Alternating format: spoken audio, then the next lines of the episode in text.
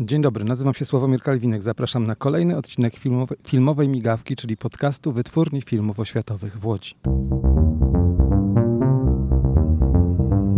To jest podcast WFO. Po raz kolejny spotykamy się w Łagowie w odcinku specjalnym naszego podcastu. Jesteśmy na festiwalu Lubuskie Lato Filmowe, a z nami jest gość specjalny, czyli Paweł Łoziński. To jest podcast WFO. Dzień dobry, Pawle. Dzień dobry, Sławku. Miło mi być gościem Twojego podcastu. A mi miło Ciebie gościć. Znamy się nie od dziś, ale o tym za chwileczkę. Przyjechałeś pięknym czerwonym samochodem. No, Wzbudza ogólny podziw. To nie jest kabriolet, wbrew pozorom, a nawet wręcz przeciwnie. To jest Volkswagen Transporter T3 w wersji Weinsberg, to trochę jak Westfalia. I to jest samochód zabytkowy w podwójnym tego słowa znaczeniu, bo to jest na żółtych tablicach, ale oprócz tego to jest samochód, którym pojechałem z moim ojcem Marcelem Łozińskim w podróż do Paryża, w czasie której nakręciliśmy film Ojciec i Syn. I potem, jak się okazało, nakręciliśmy też film Ojciec i Syn w podróży, bo były dwie wersje. Więc to jest dla mnie szczególne auto.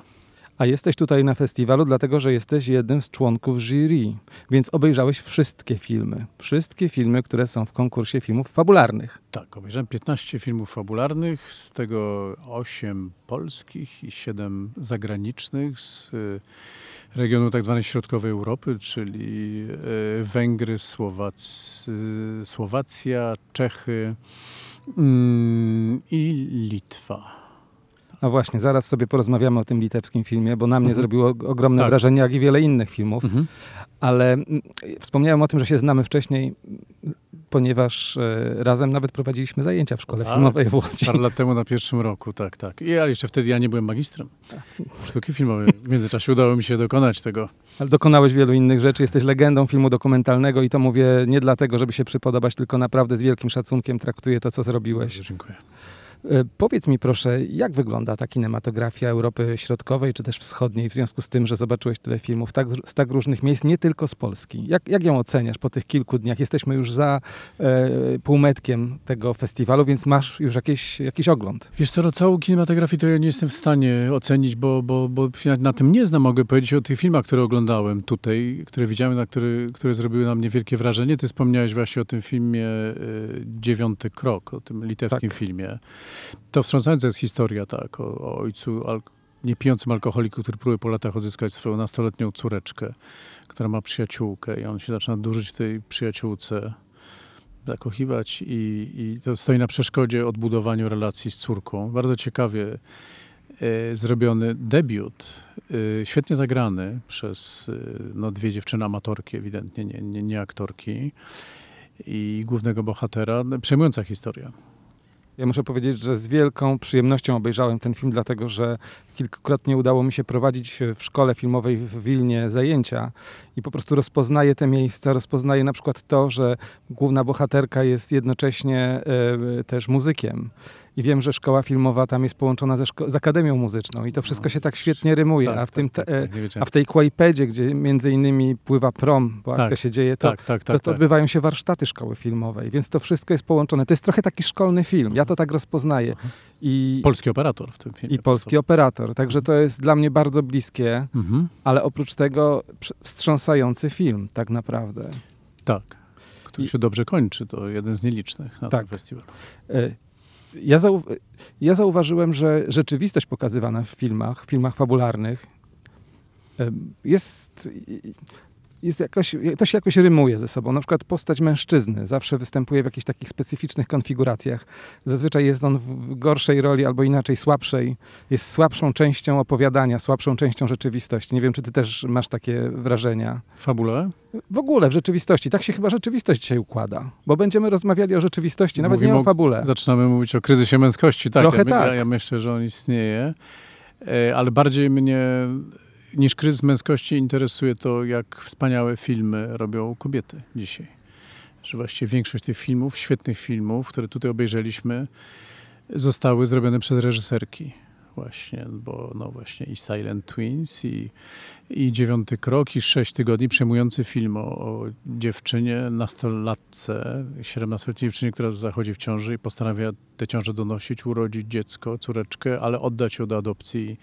Potem oglądamy ją w czasie tych y, tytułowych sześciu tygodni, jak ona się zmaga no, z czymś, co się wydaje w ogóle nie do uniesienia, a to wszystko spada na nią. No, czy to dziecko jednak oddać tamtej rodzinie, czy, czy próbować się wychować samemu? Ona bardzo by chciała to dziecko pokochać, ale nie ma możliwości ani, ani warunków socjalnych na to. Mieszka z walniętą, nieprzewidywalną matką i musi się opiekować swoją młodszą y, siostrzyczką, ponieważ jej matka tego nie, nie robi. A Jeszcze jeszcze, a jeszcze instynkt się w niej odzywa. W pewnym no, momencie ale jest... w dodatku tak, zaczynają działać hormony i ma bardzo dużo pokarmu, który chciałaby to dziecko tym pokarmem nakarmić. Mówię nie o dosłownym pokarmie, który też jest. Nie o, o mleku, laktacji.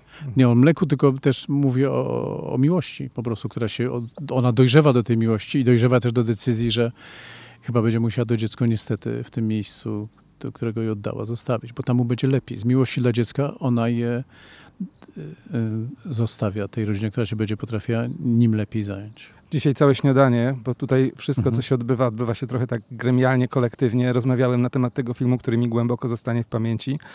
E, Myślę, że nie będziemy zdradzali końca, bo polecamy ten film. Mam nadzieję, że on się znajdzie w polskiej Troszkę dystrybucji. już zdradziliśmy.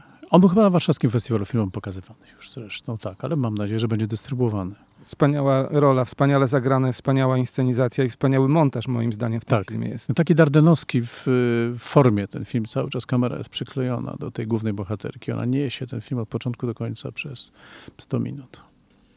A filmy dokumentalne. Jak w tej chwili dokument, że tak powiem, się miewa, panie dokumentalisto? Wiesz co, ja, ja ciągle uważam, i jestem tutaj w tym konsekwentny, że dokument się ma dużo lepiej niż fabuła. Że dużo ciekawiej, precyzyjniej i głębiej opisuje rzeczywistość niż się to udaje w Polsce y, fabularzystom. Y, jest taki tutaj piękny wyjątek na tym festiwalu, czyli Chleb i Sól, fabuła Damiana Kocura, zagrana przez nie aktorów, przez y, dwóch pianistów, braci, przez braci Bies oraz innych ich znajomych sąsiadów i przyjaciół reżysera, naturszczyków też.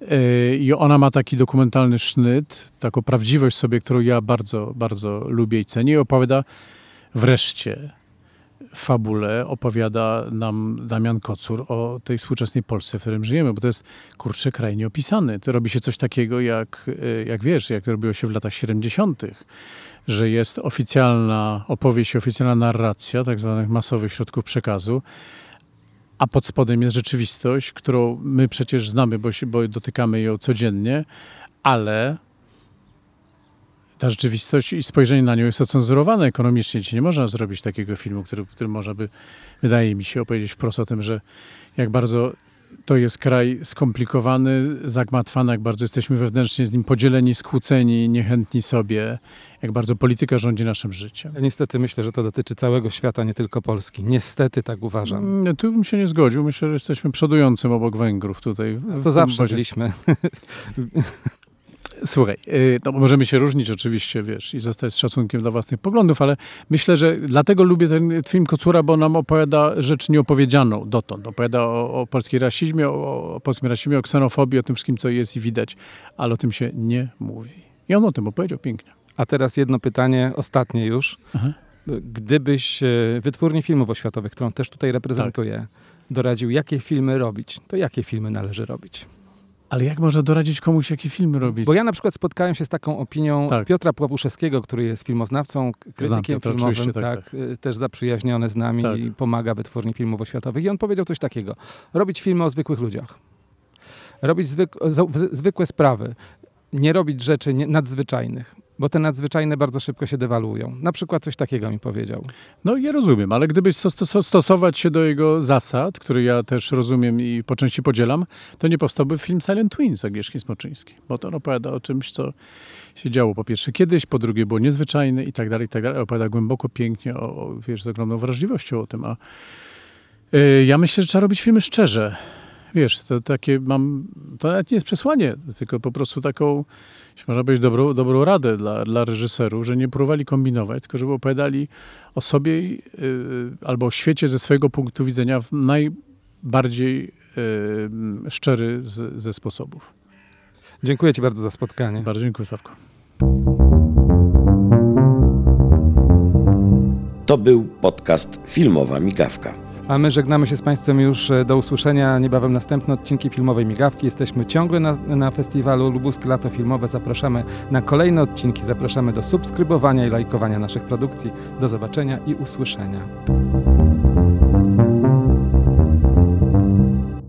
To był podcast Filmowa Migawka.